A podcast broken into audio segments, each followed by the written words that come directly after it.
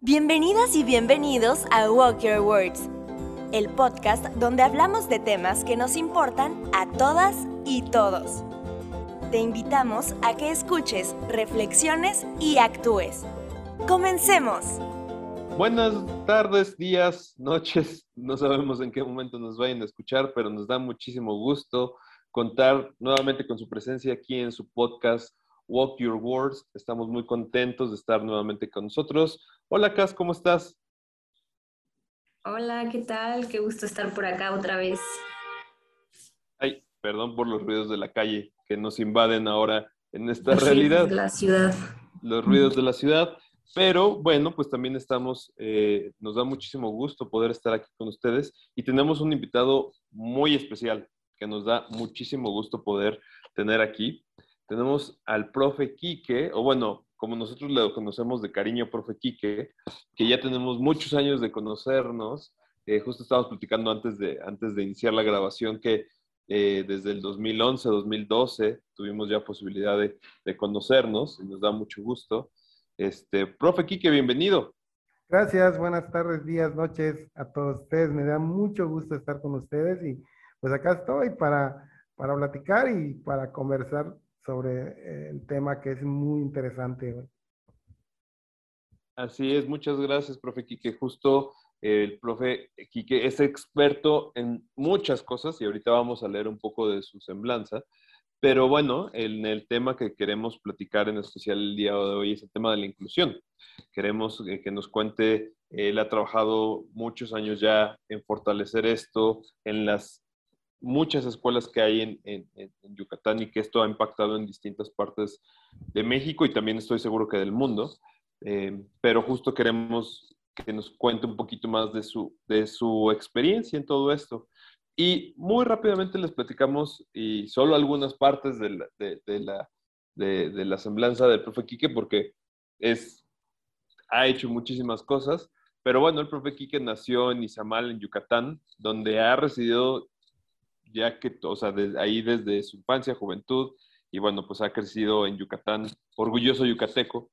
Eh, pues él estudió varios diplomados, hizo varios diplomados en la UADI, en la Universidad de, Yucatán, en la UPN, en el TEC de Monterrey, en la UNO. Eh, hizo una pasantía en la ciudad de Santiago de Chile en el 2018 en la Universidad Diego Portales.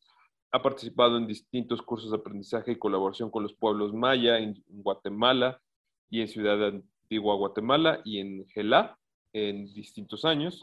Eh, ya lleva, se ha desempeñado durante 29 años en educación indígena ininterrumpidamente es un gran trabajo ya, y laboró durante 23 años en escuelas unitarias y bidocentes atendiendo a alumnos de comunidades indígenas.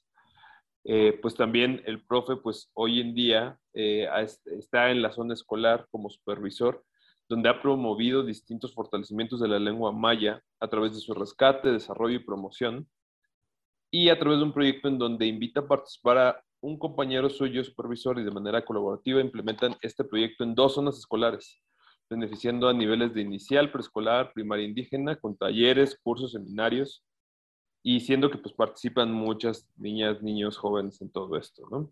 Además, en el, en el 2017 fue ganador del premio ABC de Mexicanos Primero, que premia pues estos docentes que están transformando la manera de enseñar, y eso nos da muchísimo gusto. Y bueno, en el 2011-2012, el profe Quique pues llevó orgullosamente el programa, los programas de educación para compartir, en ese entonces deportes para compartir con las niñas y niños de la zona. Y así podría seguir diciendo, porque el profe Kike tiene muchísimos logros, pero mejor platiquemos con él y escuchémoslo, ¿no? Bienvenido, profe Quique. Gracias, Edgardo. Oiga, profe Quique, pues de todo esto que, y, justo antes del aire estábamos platicando de, de algunos algunas anécdotas y que nos va a platicar y que le vamos a contar, eh, nos, nos, morimos de ganas que nos cuente de sus experiencias, pero cuéntanos, profe Quique, ¿qué le motiva o qué le ha motivado para todo esto que ha hecho a lo largo de, ya muchos años? ¿Qué le ha motivado para llevar todo esto a las niñas, niños, jóvenes de, Yucatán?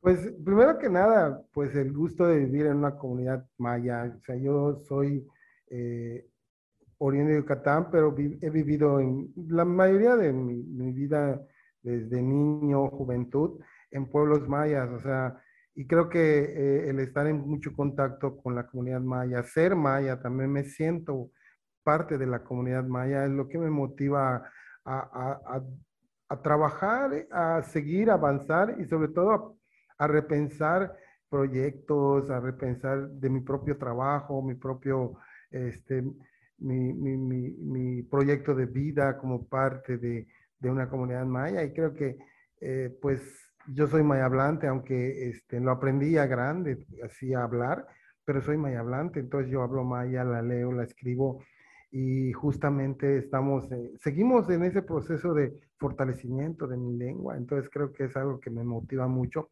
porque los niños y niñas mayas este, tienen mucha riqueza en cuanto a conocimientos, en cuanto a saberes, saberes de, comunitarios y creo que hay mucho que aprender de ellos y eso es lo que hacemos todos los días, aprender de ellos.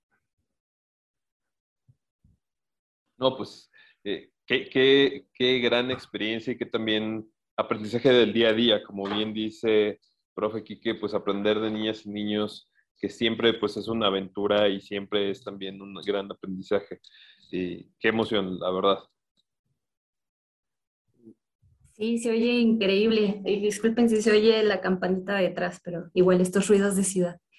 Eh, oiga, profe, también estaba leyendo ahí en una entrevista que daba justamente esto que nos, que nos está platicando ahorita, de cómo aprendió ya eh, más adulto eh, todo esto de la lengua y, muy derivado de una experiencia que tuvo al entrar a, estar frente a grupo, como docente frente a grupo y con la población que se estaba eh, encontrando, ¿no? Que a lo mejor usted llegó con algunas ideas de cómo es que iba a impartir esta clase y a la hora de la hora pues se dio cuenta que había otras necesidades empezando por la lengua. ¿Nos quiere contar un poquito de cómo fue esta experiencia? Sí, claro. Mira, lo que pasa que en el en 1990-91 se abrió una, una, este, una convocatoria acá en Yucatán para trabajar, para, para ingresar al servicio como docente en educación indígena. Yo pues había terminado el bachillerato y en ese tiempo el requisito era tener bachillerato. Eh, tuve oportunidad de entrar a la normal, pero no, no, era una, no, no era algo que me atraía a la normal. Y entré, presenté examen y tuve, me di cuenta que yo sí sabía maya, pero no lo, no lo hablaba con fluidez. Eh, sin embargo, me dieron la oportunidad de ingresar al servicio y ya ingresando al servicio a los 19 años cumplidos, ya tenía mi plaza como docente, pues era estudiar la licenciatura en la UPN, en la Universidad Pedagógica Nacional, y de allá este, ir a unas comunidades y me tocó estar en una comunidad donde tenía que vivir toda la semana. Y al llegar a la comunidad me di cuenta de que pues tenía que fortalecer mi habilidad, desarrollar mi habilidad para la, para la lengua maya, porque todos los niños eran maya hablantes y no era posible que yo me pueda comunicar bien con ellos. Entonces, eso de allá nace mi interés y pues me involucré en la comunidad y, y todo en la mañana hablando con los niños, ellos enseñándome.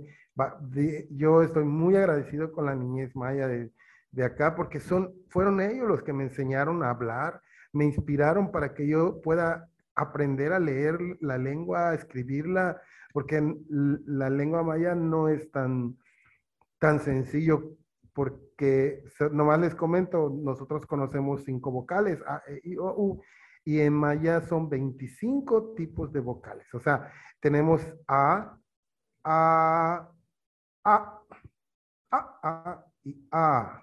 Imagínate, solo de la A hay cinco variantes y así de la E, de la I, o sea, y depende de cómo lo pronuncies, es un significado que le das a una palabra. Entonces, por ejemplo, yo les puedo decir, este, Kaan, Kaan, con doble A, así, y estoy diciendo cielo. Pero si digo Can, Can, estoy, estoy diciendo serpiente. Si digo Ka, estoy diciendo dos. Entonces, eso es lo que, la diferencia. Entonces, sí es, tiene su chiste, pero es súper interesante aprender nuestra lengua.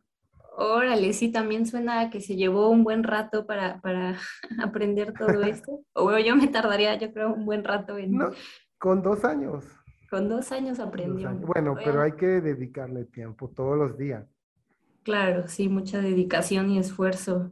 Y esa apertura que comenta también me parece sumamente bonita, ¿no? Normalmente también tenemos esta idea, que es mucho parte de lo que usted ya hace y lo que hacemos aquí en educación para compartir, pero de que este aprendizaje y enseñanza sea en dos vías, ¿no? No solo el docente parado ahí enseñando, sino esto que comenta de permitir eh, y aprovechar a sus estudiantes para poder eh, enseñarle todo esto ha de haber sido una experiencia sumamente gratificante.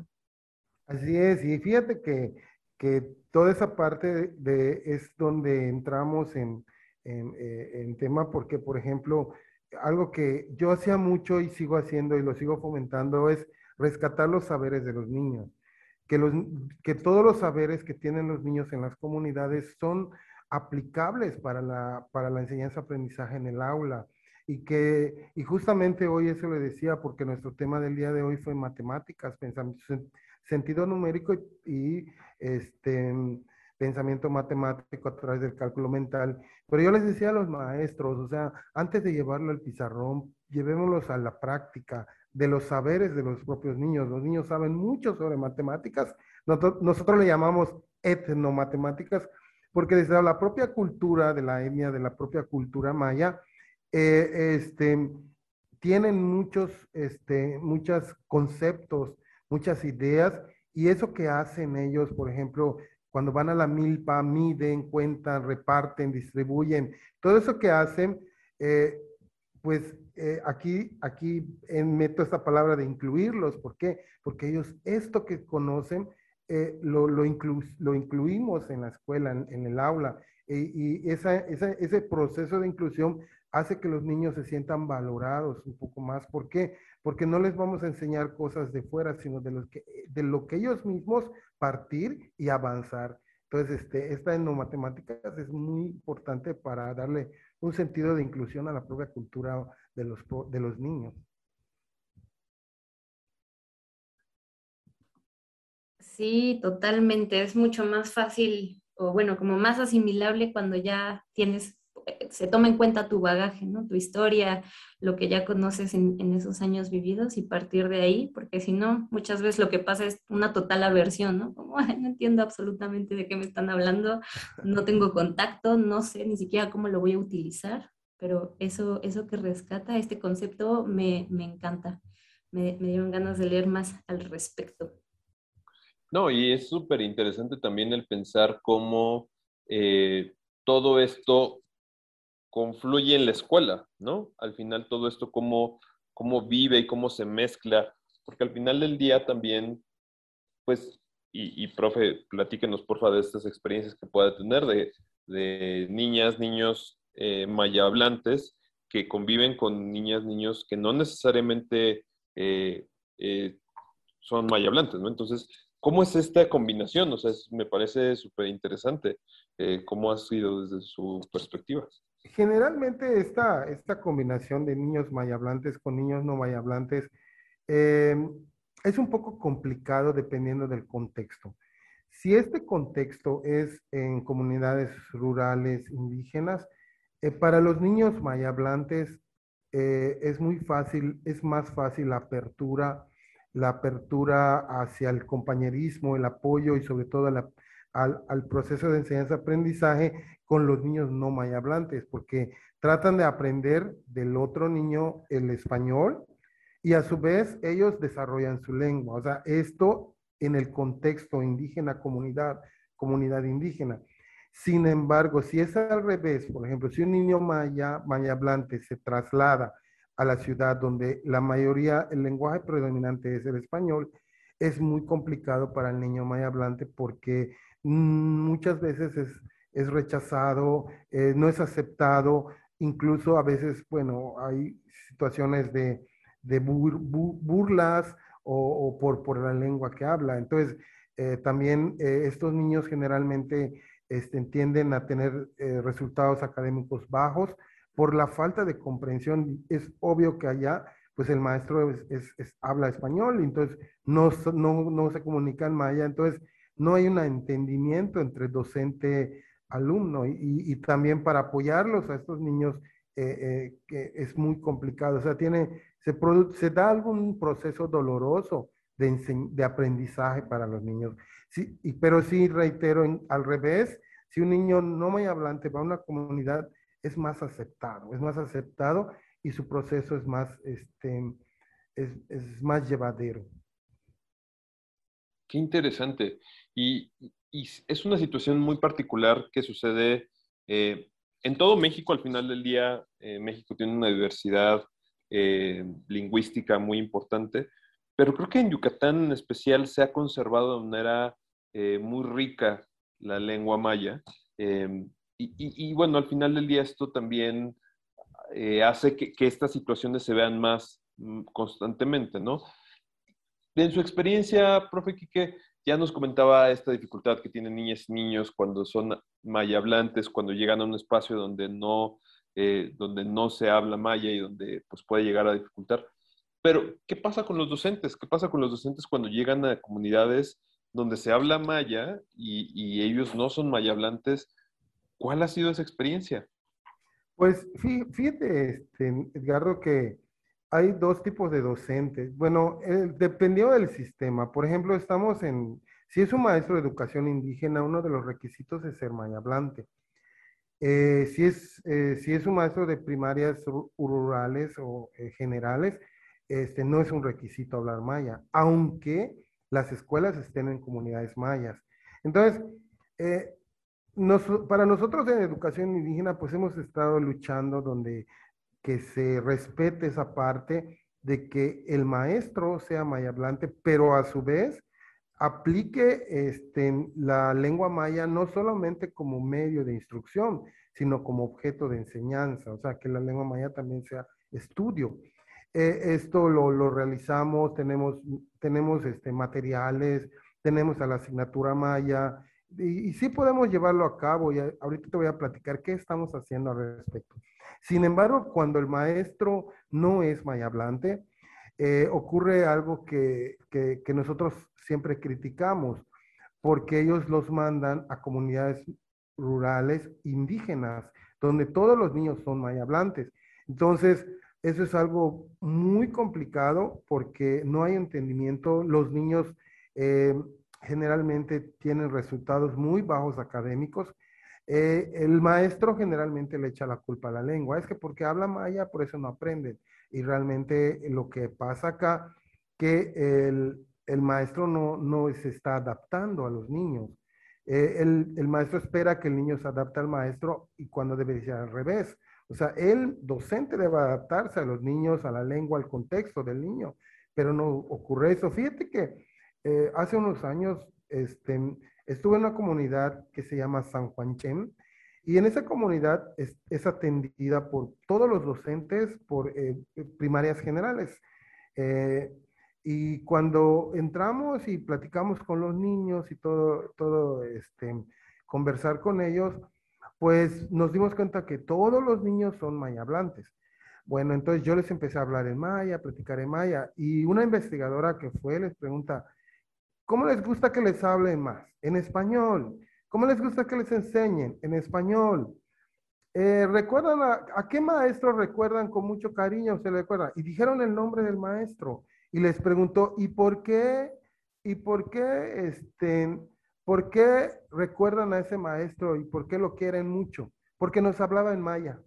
Así de simple. Aunque dijeron, no, pues es que español, español, pero realmente recordaban y querían a ese maestro porque ese maestro les hablaba, les cantaba, les leía en lengua maya. Entonces, aquí vemos la importancia de los niños, este, que sean eh, eh, alfabetizados y también, no solo alfabetizados, sino también enseñanza, que se les enseñe en su propia lengua. Entonces, es súper importante esta parte de la lengua que, y que pues hemos, hemos pedido, siempre estamos pidiendo que pues no se nos hace caso. O sea, por ejemplo, a veces criticamos al sistema, al gobierno, porque ahorita acaban de, de declarar que la lengua maya es un patrimonio cultural de Yucatán y, y tanta cosa. O sea, está bien el Congreso y el gobierno y hacen bombo y platillo con la lengua maya, pero hacen poco para que realmente esta no se pierda, no se pierda la lengua maya y que que dolorosamente sí se está perdiendo.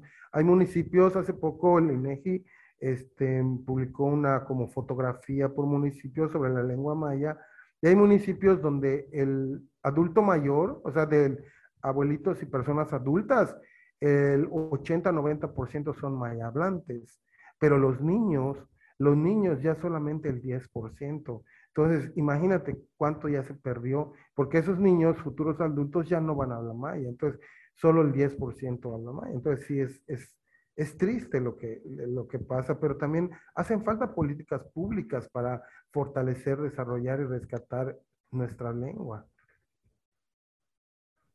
Sí, definitivamente. Y creo que el contexto tiene mucho que ver, ¿no? Eh, justamente en cómo pueden ser aceptados ambas lenguas, eh, qué accesos, qué posibilidades, qué, qué, oferta pueden encontrar para que también eh, puedan, puedan mantenerla. Y, y, por ejemplo, justamente pensando en el contexto, en este caso que nos comenta de, las, de los profesores que llegan a comunidades mayablantes, pero no, no tienen este dominio, ¿Cuál es el, papel que juega ahí, por ejemplo, el resto de la escuela o demás este, docentes para poder como contribuir o apoyar a que este docente pueda em, llegar a sus estudiantes de una forma más quizá asertiva, o no sé si no es la escuela como tal la que esté actuando, quizá la comunidad de madres y padres, si llegan a involucrarse de alguna manera.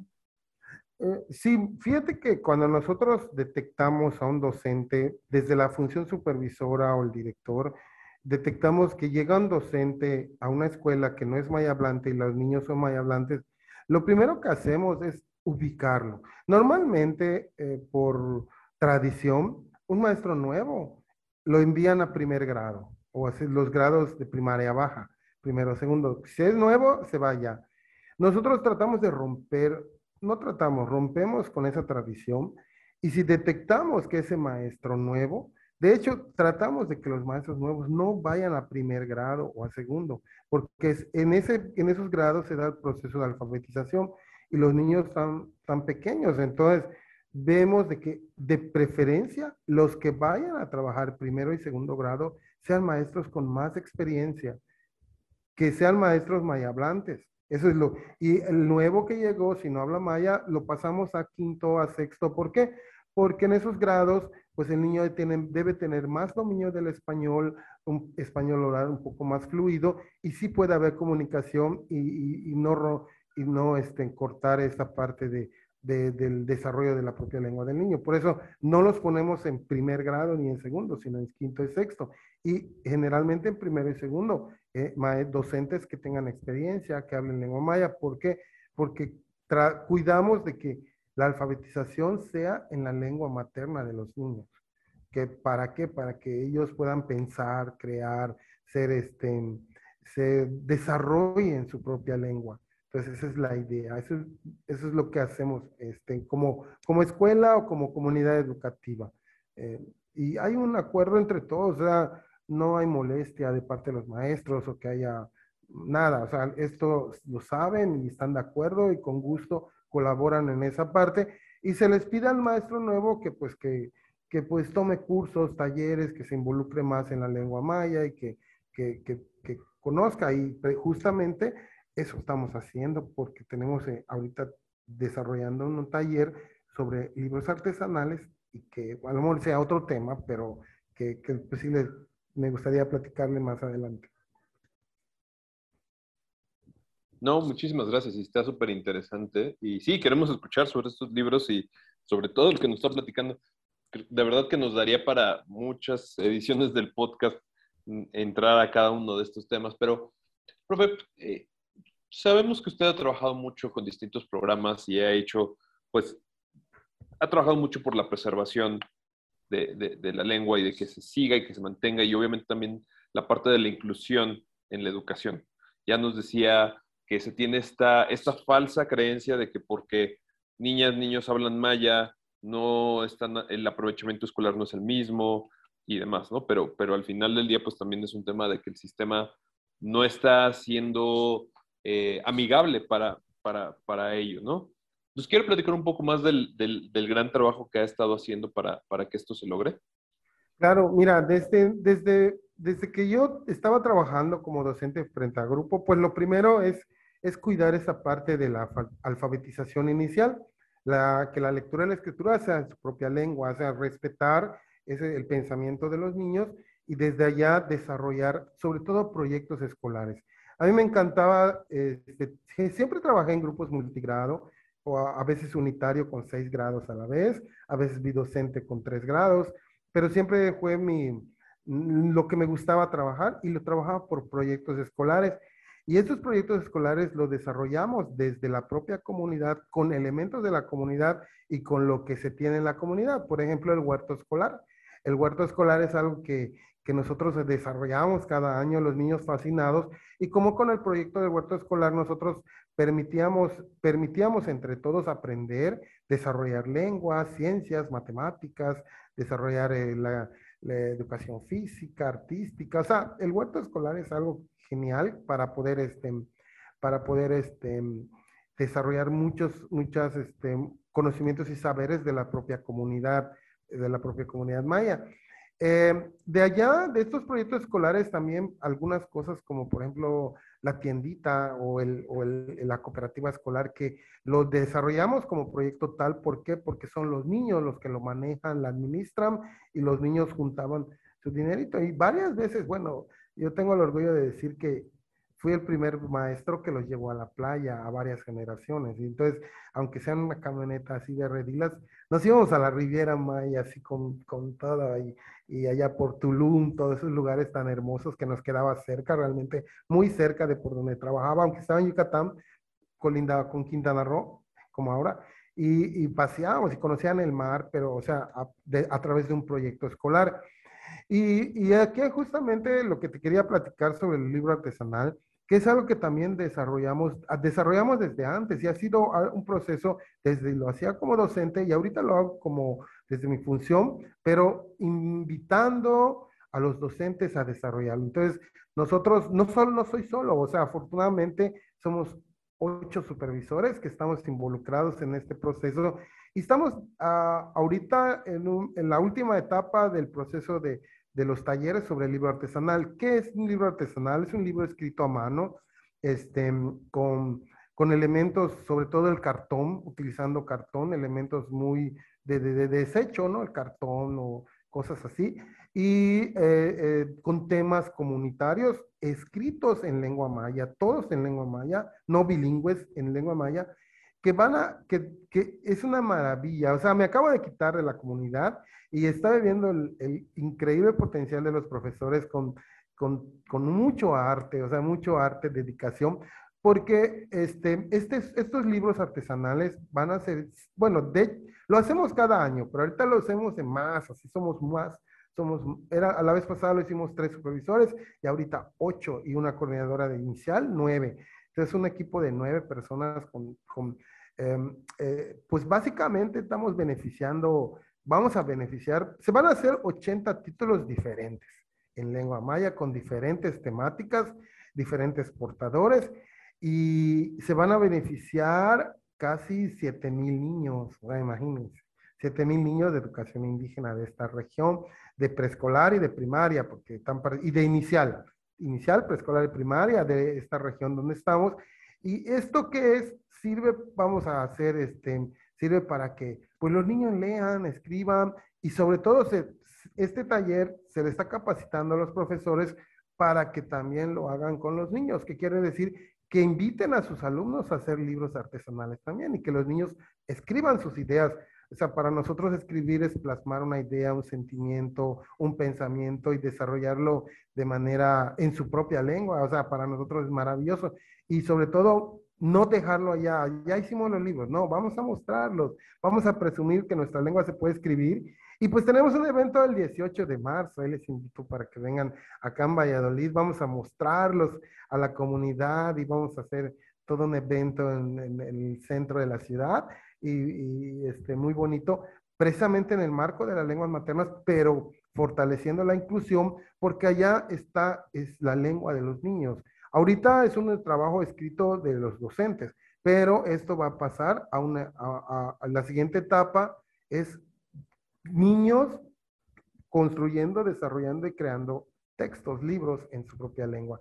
Y más o menos es lo que he estado haciendo como para fortalecer este, la, la, pero y como le digo, no solito, o sea, no es algo solo mío, sino que somos varios, pero que sí nace de una inspiración porque este, eh, yo, un, ser, un compañero que se llama Rogelio, que también fue ABC, este, y un servidor, pues nunca dejamos de hacerlo. O sea, siempre, cada año, cada año, junto con los libros artesanales, también tenemos el proyecto de las matemáticas mayas, que es este, el tablero maya, el juego maya, y los niños suman, restan, multiplican, dividen jugando, jugando con tres signos, el punto raya, el caracol maya. Entonces, esto lo hacemos para que razonen los niños, para que piensen y no, no memoricen. Entonces, pues eso lo hemos estado haciendo así común, que pues con la pandemia pues no lo pudimos hacer este, en dos años, o sea, se, tuvo que cortar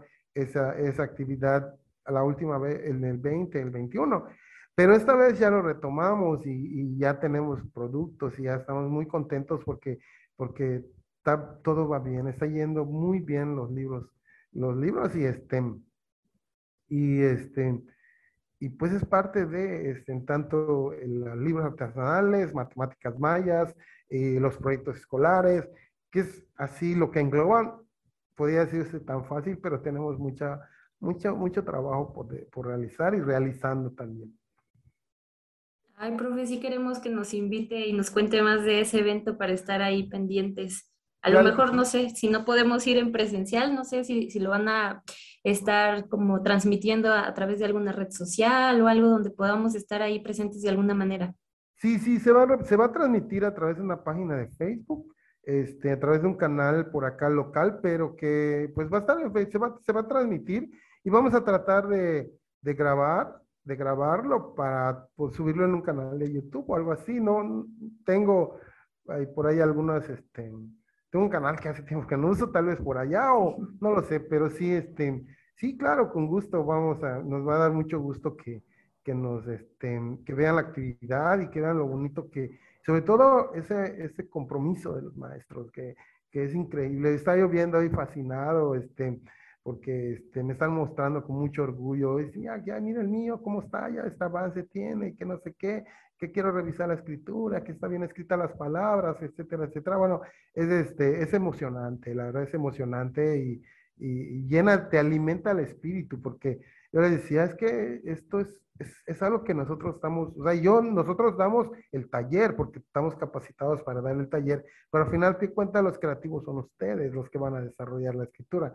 Y, y la idea es, es que esta, estos talleres se, multipliquen, o sea, que no, ya lo aprendí, ya estuvo, no, muéstraselo a tus papás, a los papás de tus hijos, dáselo a los niños, eh, a otros compañeros, o sea, la idea es que no se quede encerrado esos, esos saberes en la escuela, sino que se, se den a conocer, ese, eso es lo que quisiéramos, y eso es lo que pensamos, y, y pues estamos contentos, estamos contentos con este evento que vamos a realizar, pero pues más que nada es un proceso. Empezamos desde el mes de noviembre.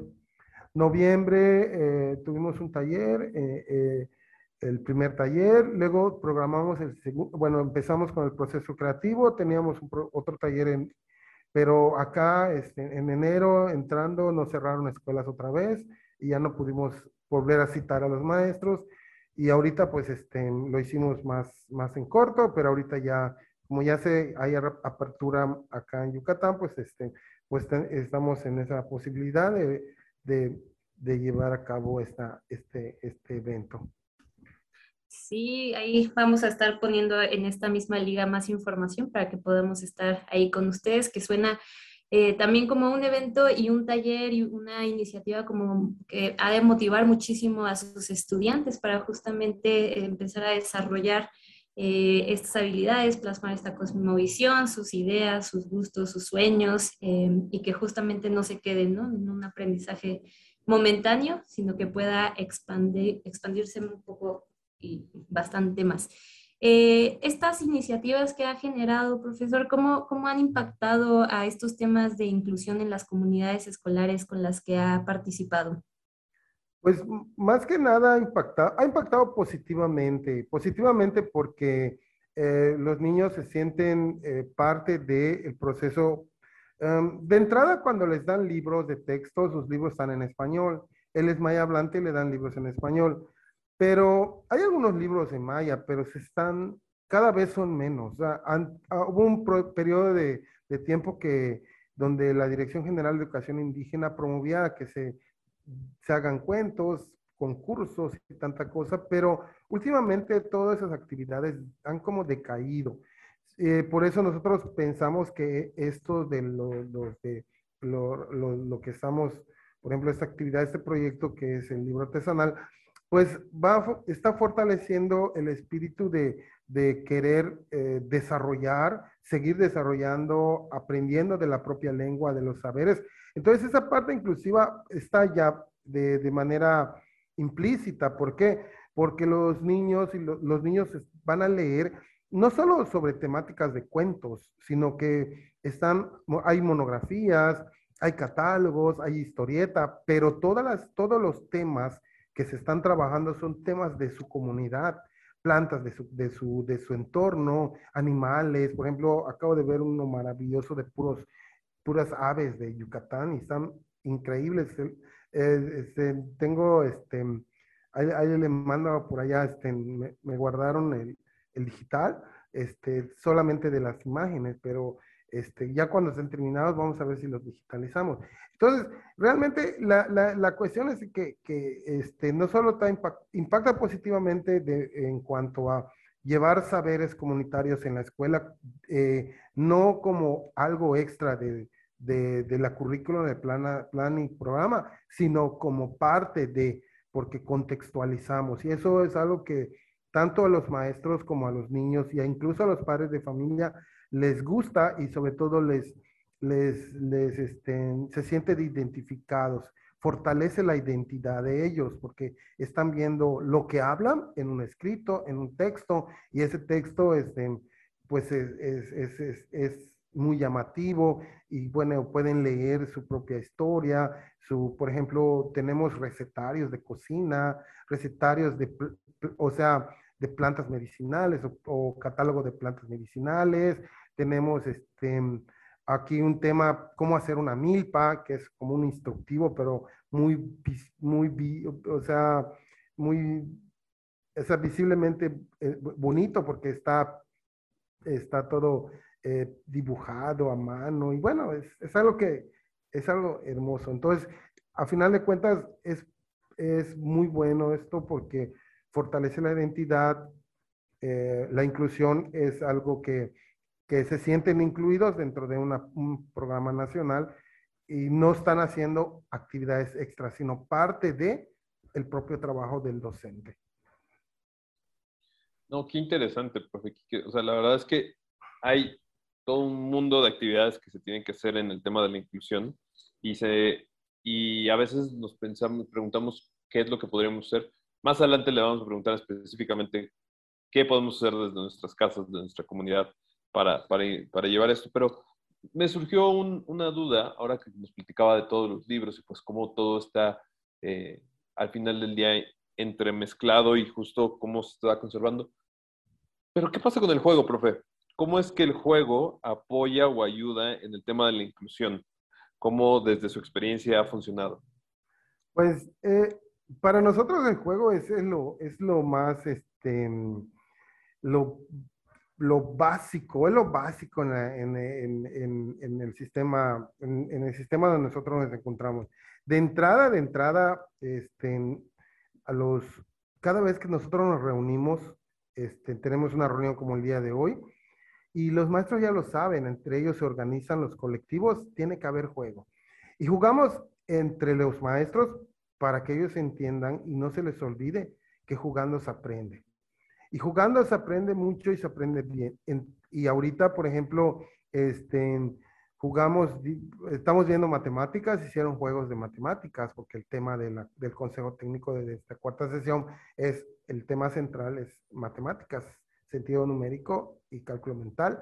Entonces, creo que eso, este, y me dio mucho gusto ver a los maestros jugando porque es una práctica que nosotros este, tenemos, o al menos una invitación para todos los maestros que, que todos los días estén jugando y aprendiendo con los niños. Y los niños tienen sus propios sistemas de juegos en las comunidades. Por ejemplo, este, em, eh, hay muy pocos juguetes y los juguetes que tienen los elaboran ellos mismos. Por ejemplo, hacen unos, este, eh, hace poco para diciembre fui en la comunidad más lejana que tengo, que se llama, la comunidad se llama Villahermosa, del municipio de Chichimilá, está súper lejos y para llegar allá pues son casi más de, de, la, de Valladolid ya son casi dos horas y una hora en terracería, o sea, está, está, difícil el acceso. La comunidad está metida en la selva. Entonces, este, pero llegar allá es ver y ver cómo los niños están jugando, por ejemplo, una especie de madera con ruedas y como no sé cómo lo hacen y ahí se van como un tipo de carretilla que, que les encanta. Entonces, se divierten, y, pero construir implica ese juguete, esa, eh, implica este, eh, conocer geometría, conocer medición, conocer, eh, tienen que hacer mucho matemática para que hagan ese juego, ese juguete y luego jugar. Bueno, es algo que, que, que, que invita, inspira a los, este, a los maestros de que, de que el juego y el juego es, es, es la esencia del niño el juego es la esencia del niño y, entonces aprovechar el juego para que los niños sigan este, aprendiendo desde, desde su propio ser.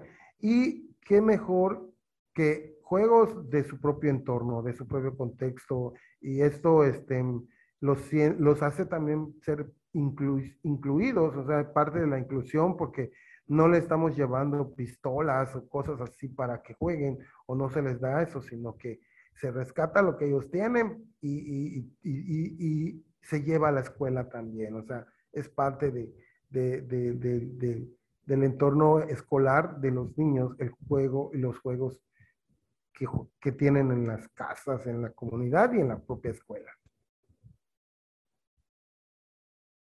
No, no, pues me parece increíble y que también el juego es un lenguaje universal que nos conecta de maneras muy distintas, ¿no? Entonces, eso eh, pues se vuelve a demostrar aquí y pues qué, qué maravilla que, que, tanto los docentes ya lo tengan como muy interiorizado la importancia del juego, como que lo puedan llevar a las niñas y niños. Eso parece fantástico, ¿no? Y, profe, también preguntarle, em, sabemos, como ya comentábamos hace eh, un momento, en México existe una diversidad eh, de lenguas, culturas indígenas muy grandes y en varios estados de la República donde no se ha tenido ni siquiera la intención o no se ha tenido el esfuerzo tan grande como Yucatán de mantener y preservar eh, la lengua y la cultura. ¿Qué es lo que usted podría recomendar a alguien que nos esté escuchando en alguna otra parte del país o del mundo que, y que le interese trabajar en el tema de la inclusión, el tema de la preservación, todo eso? ¿qué, le podría recomendar? Pues de entrada, de entrada, conocer este, cuál es el, bagaje cultural de su, de su entorno. Por ejemplo, eh, independientemente de, de, donde viva, pues tiene un, bagaje cultural de, comunidades este, indígenas o comunidades este, eh, diversas. Y creo que conocer y saber que, que, que estamos en un mundo diverso y que tenemos diversidad de lenguajes, diversidad de, de, culturas, de, de, organización, de tradiciones y costumbres. Eh, y conocerlas creo que de entrada es lo principal, o sea, es, es, conocer. Y segundo, para mí que sería muy interesante y muy bueno que, que aprendan una, un, un, idioma, un idioma este, indígena para que entiendan un poco el sentido de, del filosófico de, su, de la propia lengua, el sentido eh. Por ejemplo, en la lengua maya utiliza mucha metáfora, mucho, mucha, este, mucha profundidad en cuanto a algunas palabras. Entonces, eh, esto es algo, eh, es algo sumamente interesante porque siempre nos tratan de enseñar algo, de decirnos algo, de algo positivo, algo bueno. Y pues en, eh, en la lengua maya este, hay, hay, muchas, este, hay muchas instituciones. Ahorita que está de moda las, redes sociales y, y las, este, y esto de los, este, la tecnología, la digitalización, hay muchas instituciones que se dedican o están dedicadas a, a enseñar a, que, a, a, que se preserve y sobre todo este, enseñar la, la, una, unas lenguas. En, en, el caso de Yucatán, acá tenemos, por ejemplo, hay una, una, una cooperativa que, que, trabaja mucho esa parte. Y creo que también está eso de, este, lo trabaja a través del WhatsApp y del Zoom. Y, este, y realmente este, su intención es que conozcan, conoce, conozca la, la, la, lengua maya. Y, se tienen grupos, personas de Finlandia, de Canadá, tratando de aprender lengua maya. Y, y hay eh, también, pues, este, creo que eso es, es, sumamente interesante. Y creo que así aprender, conocer otra cultura, eh, entenderla también, porque también había que, a veces no entendemos por qué eso, se hacen estas cosas, por qué se dan esas tradiciones, o por qué se dan esas prácticas culturales, eh, conocer, eh, aprender y entenderlo, entenderlo y involucrarte. O sea, yo, por ejemplo, para los maestros, a los maestros yo siempre les recomiendo este, que se involucren en, el propio proceso educativo y en la propia comunidad, la vida comunitaria, involúcrense en el sentido de que eh, sean parte de, este, de la comunidad, pero además que este, no solo es aprender, sino ser parte y, y, y, este, participar. Entonces, a veces este, eh, siempre les digo, no llegues, des clase, quítate, saluda y visita a las familias, conversa con las, con las personas, las familias, los abuelitos, este, describe tus propias experiencias, algo que yo le llamo la etnografía, eso es, este, todo docente debe ser un etnógrafo porque se va, va involucrando y además de involucrarse va conociendo también este, eh, la, la, cultura, se involucra, aprende, investiga y se investiga el solo, entonces va dándose mucha cuenta de muchas prácticas este, y, aprendizajes que pudiese darse. Yo, yo eso, eso es lo que recomendaría para, hacia manera general. Oiga, profe, y mm, ahorita también me vino eh, este pensamiento de eh, la falta de inclusión también genera otro tipo de retos y brechas en otros aspectos, ¿no? que también pueden estar eh, muy directamente relacionados con inclusión, pero en otras esferas. Usted en, esta trayectoria que ha tenido, ¿a qué otros retos se ha enfrentado por esta falta de inclusión en, temas de la lengua? Pues eh, principalmente este, la falta de apoyo eh, por parte de las autoridades educativas en cuanto a em, qué es lo que pasa en educación indígena, que siempre nos dejan a lo último para todo. Por ejemplo, este, hay varias cosas que, eh, no, no, se consideran en las, en las comunidades indígenas. Por ejemplo, eh, las comunidades indígenas no tienen el servicio de USAER, que es este, un servicio para eh, atender a los niños en situaciones de necesidad específica y que provocan barreras de aprendizaje. Entonces, nosotros no tenemos ese servicio, como si este, los, los niños con necesidades específicas estén solamente en las ciudades y en las comunidades no haya. Entonces no hay servicio. Tampoco tenemos, por ejemplo, servicio de educación artística. O sea, parece ser que, por ejemplo, en primarias generales en las ciudades tienen docentes de educación artística y, y, con nosotros no hay, y de educación física muy pocos. Los materiales y los libros de texto llegan de último y obviamente al llegar de último llegan incompletos. Esto es todos los años. Esto es todos los años y que pues es lo que con lo que tenemos que luchar. Por ejemplo, ahorita los maestros en cuarto grado no, no tienen para los niños libros de desafíos matemáticos y lo necesitan y no hay, simplemente no llegaron, no llegaron. Entonces, este, em, pero por ejemplo, nos da pena, por, pero a veces, por ejemplo, primarias en la, en las ciudades, entonces allá llegan pronto y puntual y completo. Entonces, esas cuestiones nos, nos pegan a nosotros porque nos sentimos así como excluidos del sistema o, ser afuera. Entonces, como que te doy lo que sobra. Entonces, no, no, no, no es, es con lo que luchamos. Luchamos y por eso este, em, tratamos de alzar la voz al respecto casi siempre, estando, este, apenas tenemos la oportunidad, pues alzamos la voz y pedimos y decimos, ok, a esto y esto. Entonces, creo que eso es de los temas sensibles, la falta de personal también, o sea, nos atienden a lo último en cuanto a, a los contratos y cosas para, para las escuelas. Eh, y pues eso sería lo que, lo que más percibimos nosotros de esas dificultades en la inclusión. Mucho que hacer entonces ahí, mucho trabajo para, para la comunidad, para las políticas públicas, el gobierno, el sistema educativo, varios agentes aquí que necesitamos ponernos a trabajar más. Así es. Súper.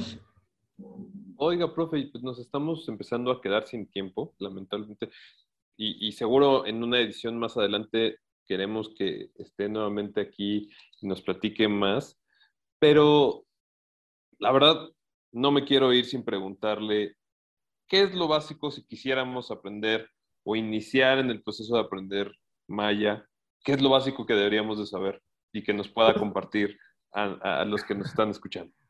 Claro que sí. Eh, lo básico para aprender este, maya es tener ganas de, aprender, es lo principal, querer aprender. Y de allá, pues, este, hay varios niveles, ¿no? Está el nivel este, inicial, el básico, el intermedio y el avanzado. Esos son los niveles que se manejan. El inicial para lo básico, por ejemplo, contar, aprender a contar los números, ¿no? O sea, em, y es, es, este, los números son eh, son del 1 al, al 10, 11, y luego se van repitiendo, así como el español. Y jun es 1, jun, ka 2, osh 3, kan 4, ho 5, este, uk, este, wak 6, uk 7, washak 8, bolón 9, lahun 10 y buluk 11. Y después de eso ya se va sumando el el 10 más, el 10 más 2, este, Ka Lahum 12, Osh Lahum 13, el 3 y el 10, Osh Lahum 13, Kan Lahum 14, Ho Lahum así, Ho Lahum 15, y así va sumando hasta llegar a Junkal, que es el 20. Junkal es esto, es 10, Ka Lahum, Ka Junkal 2, pero aquí contamos 20, los dedos, cerrar, pero también de los pies, por eso es 20. Juncal Jun, Juncal K, este, Juncal Jun, 21, Juncal K, 22, y así sucesivamente. Y una vez que aprendas, pues aprender los colores, los colores, este, eh, los básicos, el Bosch negro, el Sac blanco, Yash verde, eh, Chac rojo, eh, Can amarillo, este, eh, son los básicos y ahí ya luego le ponen así para que... Eh, y por ejemplo, eh, aquí nosotros en lengua maya decimos primero, tipo inglés, primero el adjetivo y luego el verbo. O sea, por ejemplo, no el sustantivo. O sea, el caso es que para decir casa roja, nosotros decimos roja casa. Entonces no decimos, por ejemplo, na, rojo, chac, chacna, roja casa, así se entiende en español. En español sería casa roja, no se escucha bien roja casa. Pero nosotros tenemos que decir primero el, el, adjetivo chacna. Eh, eh, sacmis, gato blanco. Y tam, entonces, este, y así, por ejemplo, pues palabras básicas como pues, este, los verbos Hanal, comer, Wenel, dormir, Shock, puede ser estudiar o leer, Tzip, es aquí el Tzip, el, pronunciamiento de gutural Tzip, que es escribir, este, Bashal, jugar, y así sucesivamente podemos aprender y construir, ir construyendo pequeñas frases como eh, buenos días, maloquín, o este, preguntas. Con nosotros no existe el signo de, interrogación porque cada palabra implica una pregunta. Las preguntas son Bishi, ¿cómo? Baash, ¿qué? Este, tú ush, ¿dónde? Eh, Maash, ¿quién? Macalma, ¿quiénes? Eh, y así, este, y también, por ejemplo, mm, la, no es la gramática no es igual que el español, tiene su propia estructura. No podemos acá utilizar como eh, hacen muchos algunos mayistas que tratan de conjugar como el español, yo, tú, él, nosotros, ten, tech, aunque sí hay ten, yo, tech, tú, leti, él, toom, nosotros, letiop, ellos, teesh, ustedes. Eh, entonces, eh, pero por ejemplo, hacer una conjugación exacta de los tiempos, no, porque acá en, Maya existe, existe, algo que se llama marcador de aspecto, que te marca el tiempo o el momento en que ocurre una acción. Eh, y hay palabras específicas en lengua maya que te dicen en qué momento está ocurriendo algo. Si, es, si ya pasó, va a pasar o está pasando. Entonces hay varios marcadores de aspecto que, nos dan indicación, como por ejemplo, suk, hanal, acostumbra a comer. Em, eh, la palabra suk o la palabra este, tzok. Desde que escuches tzok en un verbo o en algo, es que acabó, terminó. Tzok. Entonces, cuando tú termines este, este, este, esta entrevista, vas a decir tzok, tzoki, terminó. Entonces, y, comenzar, cajal, tunchum, empezó, comenzó. Y así muchas palabras, así como, entonces, este, como es, hace poco di, di una, unas clases a unos niños de Chetumal, vía, vía remota en, en línea, y pues me encantó porque eran niños de 6, 5, 6, 7 años, muy pequeños, y con ellos um, no fui como lo marca como lo marcaron, porque como esos son niños, más bien lo, lo trabajamos con muchas canciones.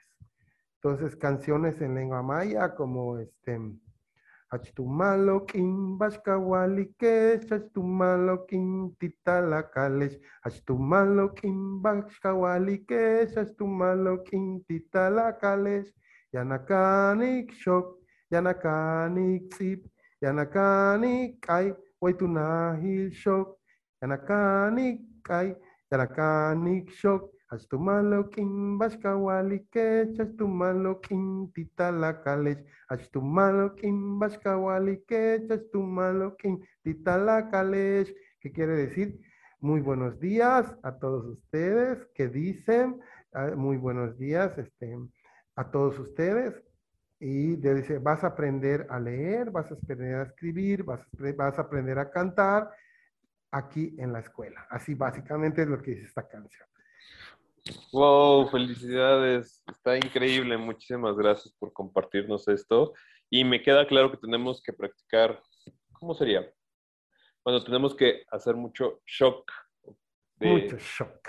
Exacto, ¿no? Mucho zip, escribir, shock, zip, kai, cantar. Y este, canik es aprender. Sí. Canic, canic, aprender. de todos modos, ahí les voy a mandar después por en, privado una, una convocatoria para que si alguno se interesa para aprender. Eh, están muy prácticas las clases porque son maestros que dan clase, no maestros que dan clase a niños, entonces saben enseñar, saben la manera de enseñar y bueno, no es aburrido y es, es, eh, remota. Y este, pues está, está muy padre, está muy, está muy bonito esto, esto que, que se hace y les encanta, les encanta. Pues muchísimas gracias, profe Quique. De verdad, eh, nos quedamos con, yo creo que muchas, muchas eh, aprendizajes y muchas ganas de aprender más cosas, pero de verdad, muchas, muchas gracias por compartirlo. A ustedes, muchísimas gracias por, por invitarme y sobre todo darme la oportunidad de, de, platicar sobre algo maravilloso que es este, nuestra lengua maya, que es este, nos encanta, eh, tiene, ¿cómo le digo a maya? Tiene Utstinwich, maya, me gusta mucho, me gusta mucho la lengua maya, eh, eh, necesitamos hablarlo, Kabetkin Tuklik, necesitamos pensarla, Kabet in, e, e, necesitamos mostrarla. Eh, eso es lo que es esta oportunidad, pues estoy sumamente agradecido por esto, esta oportunidad de platicar sobre la inclusión, sobre nuestra lengua, que es cómo la desarrollamos de manera inclusiva y fortalecemos la identidad también. Sí, muchísimas gracias, profe que Yo en lo personal también me voy como muy emocionada, muy motivada, con muchas ganas de, eh, de investigar más, de, de, empaparme más de todo esto. Este, ahí voy a poner atención a esa convocatoria que nos comparta. Y, profe Quique, pues estamos ya eh, cerrando este podcast. Le agradecemos muchísimo esta, esta participación, esta apertura. Eh, y no sé si le gustaría apoyarnos a cerrar en, en Maya con, con, esta edición del día de hoy. Eh, si nos regala también unas palabras más que ya, ya hasta nos cantó y lo disfrutamos muchísimo y queremos todavía un poquito más para este cierre.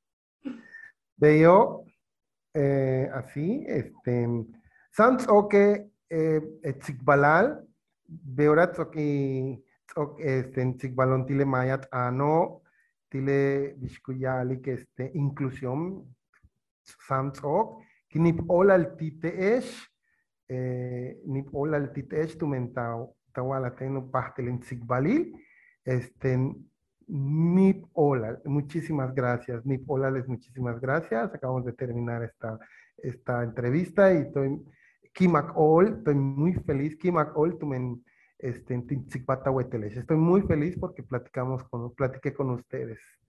Nip Ola. Muchísimas gracias, profe Quique. Todo un gusto eh, escucharle y muchas gracias a todas y todos nuestros amigos que estuvieron aquí el día de hoy con nosotros. Estén muy pendientes eh, de los comentarios para eh, ver todo lo que platicamos el día de hoy. Si están más interesados, también podemos hacerle llegar estas preguntas al, profe Quique para mantener la, la, conversación. También nos gustaría, profe Quique, que nos acompañe en, otro, en otra edición de este podcast. Y pues bueno, no se les olvide seguirnos, suscribirse al canal de educación para compartir y seguir estos, estos videos, estos podcasts de Walk Your Words para eh, enterarse de más temas muy, muy interesantes, muy divertidos, personajes increíbles como el día de hoy, que tenemos el honor de estar aquí en la presencia del profe Quique. Y pues bueno, nos despedimos. Eh, gracias, Edgardo. Gracias, profe, nuevamente. Gracias, profe Quique. Gracias, Casi. Nos vemos muy pronto. Gracias por escuchar. Ahora toca reflexionar y actuar. Nos vemos en el próximo capítulo de Walk Your Words.